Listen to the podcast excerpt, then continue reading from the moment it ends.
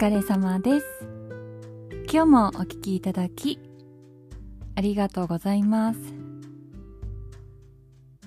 私ね、最近もう何回も話してると思うんですけど、あるね踊りの習い事を始めて、で最近ねちょっと習い事の話ばっかりでほんとすいません。私さ、今さ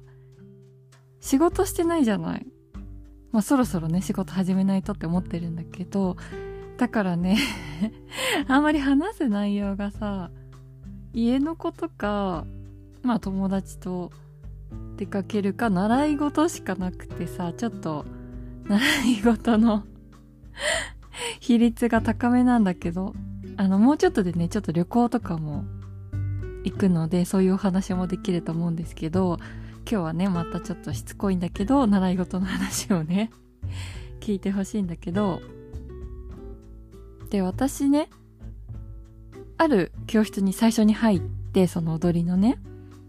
で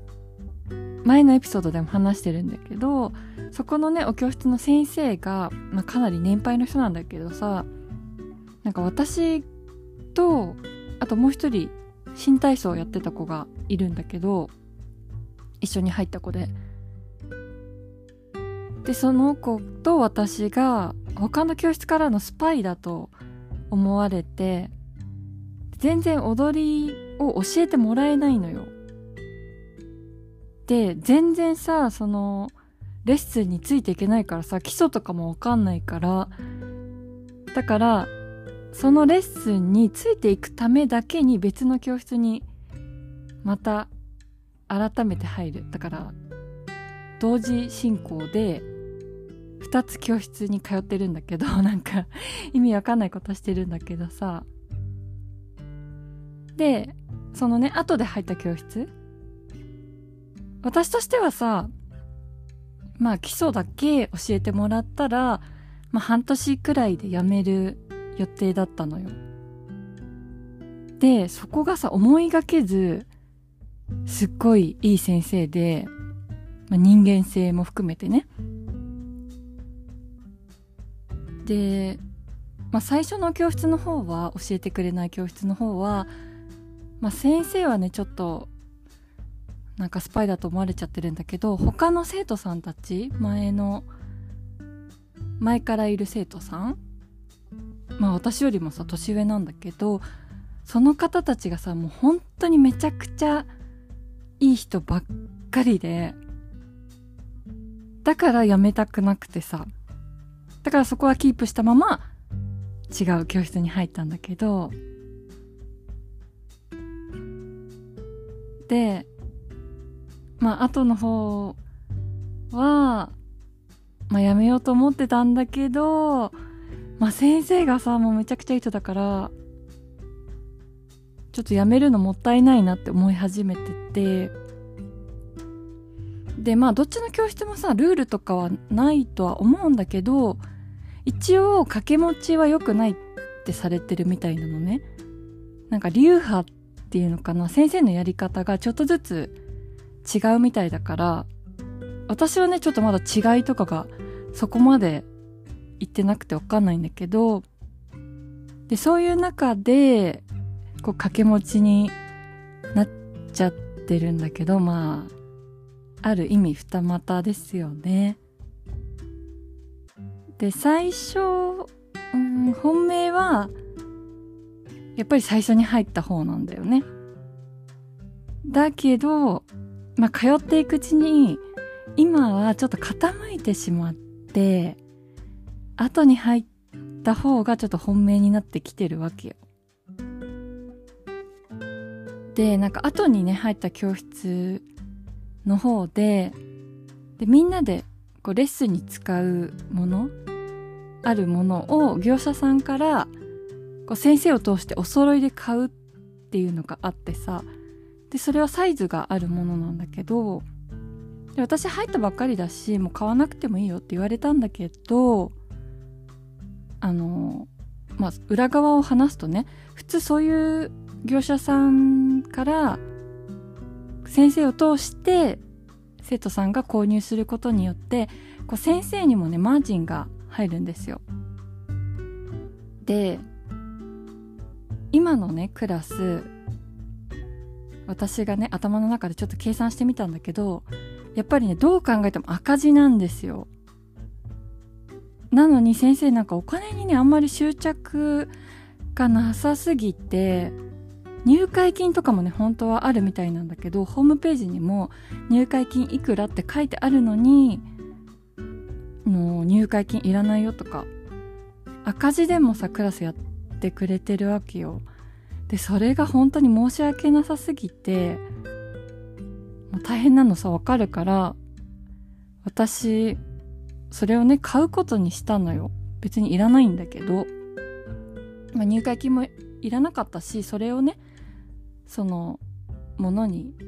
もののお金に当てればいいかなと思って、赤字のね補填になればいいなと思ってさ、入会金払ったと思って買ったのね。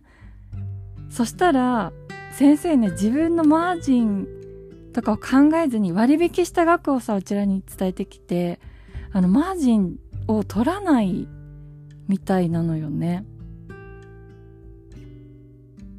でなんか例えばお教室みんなで買うってなった時に、カタログにさいちまんえんって出てたら、あの先生にはいちまんえん払うんだけど、先生がさ実際業者さんに払う金額ってこう に,さん 割引のこうはなはっせんえんとかななせんえんとかなんだよね。で差額が先生の取り分になるわけよ。でも先生さそれも取らないで、生徒さんの負担をなるべく軽くしたいってことだと勝手に思ってて、マジ人間的にもついていきたい人だなって思ってるんですよ。だからねちょっと今ね二股してるのもちょっと心苦しいんだよね。こう狭い世界なのでバレてしまう前にどっちかに決めなきゃなって思ってるんだけど、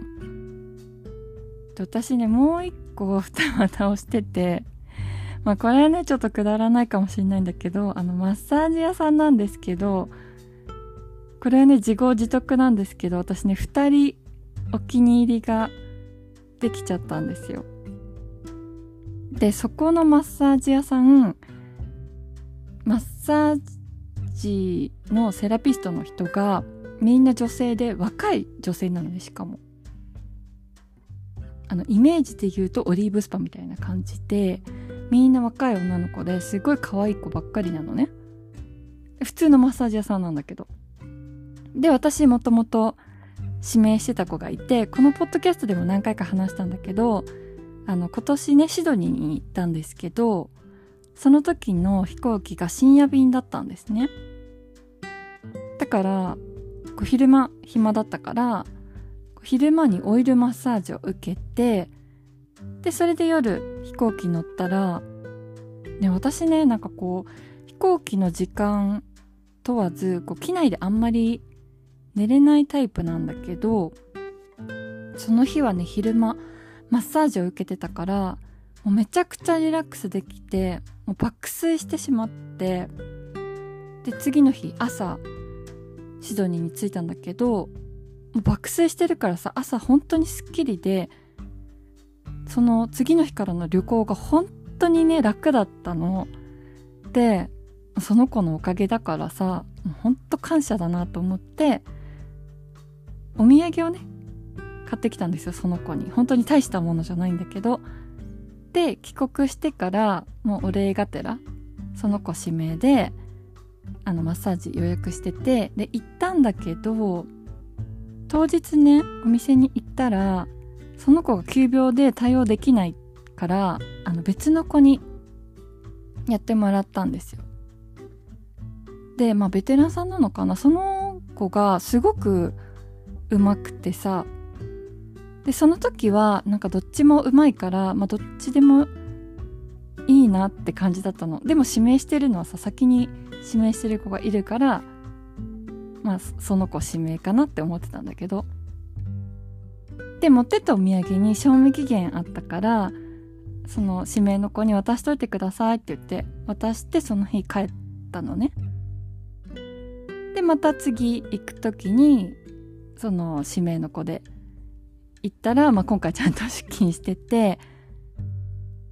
でマッサージがね、そこね個室になってて、マッサージの前に足湯みたいのを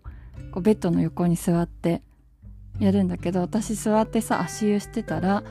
その指名のセラピストさんが入ってきて、なんか私足湯してる横にひざまずいて、この前はねお土産ありがとうございましたって、美味しくいただきましたって、こうでひざまずきながらさ、もしかしてね海外行かれたって、もしかして シーエー さんですかって目をねキラキラしてあの聞いてきて、あのいや普通のね事務職ですとかお話ししたんだけど、まあなんかその様子が本当になんか可愛くてさ、まずさこう普通に生活してて、こう若い女の子が目の前でひざまずいて、もう上目遣いでさ、そういうシチュエーションがないから、なんかドキドキしてしまってでこれがね、私が男の人だったらねこう好きになってしまうやつだと思ったのね。でまあその時は、私最初に受けた時はオイルマッサージだったんだけど、その時はねあのドライマッサージだったんですよ、普通の指圧みたいなやつで。私ねオイルより普通のマッサージの方が好きなのね。なんかぬるぬるするのが嫌で、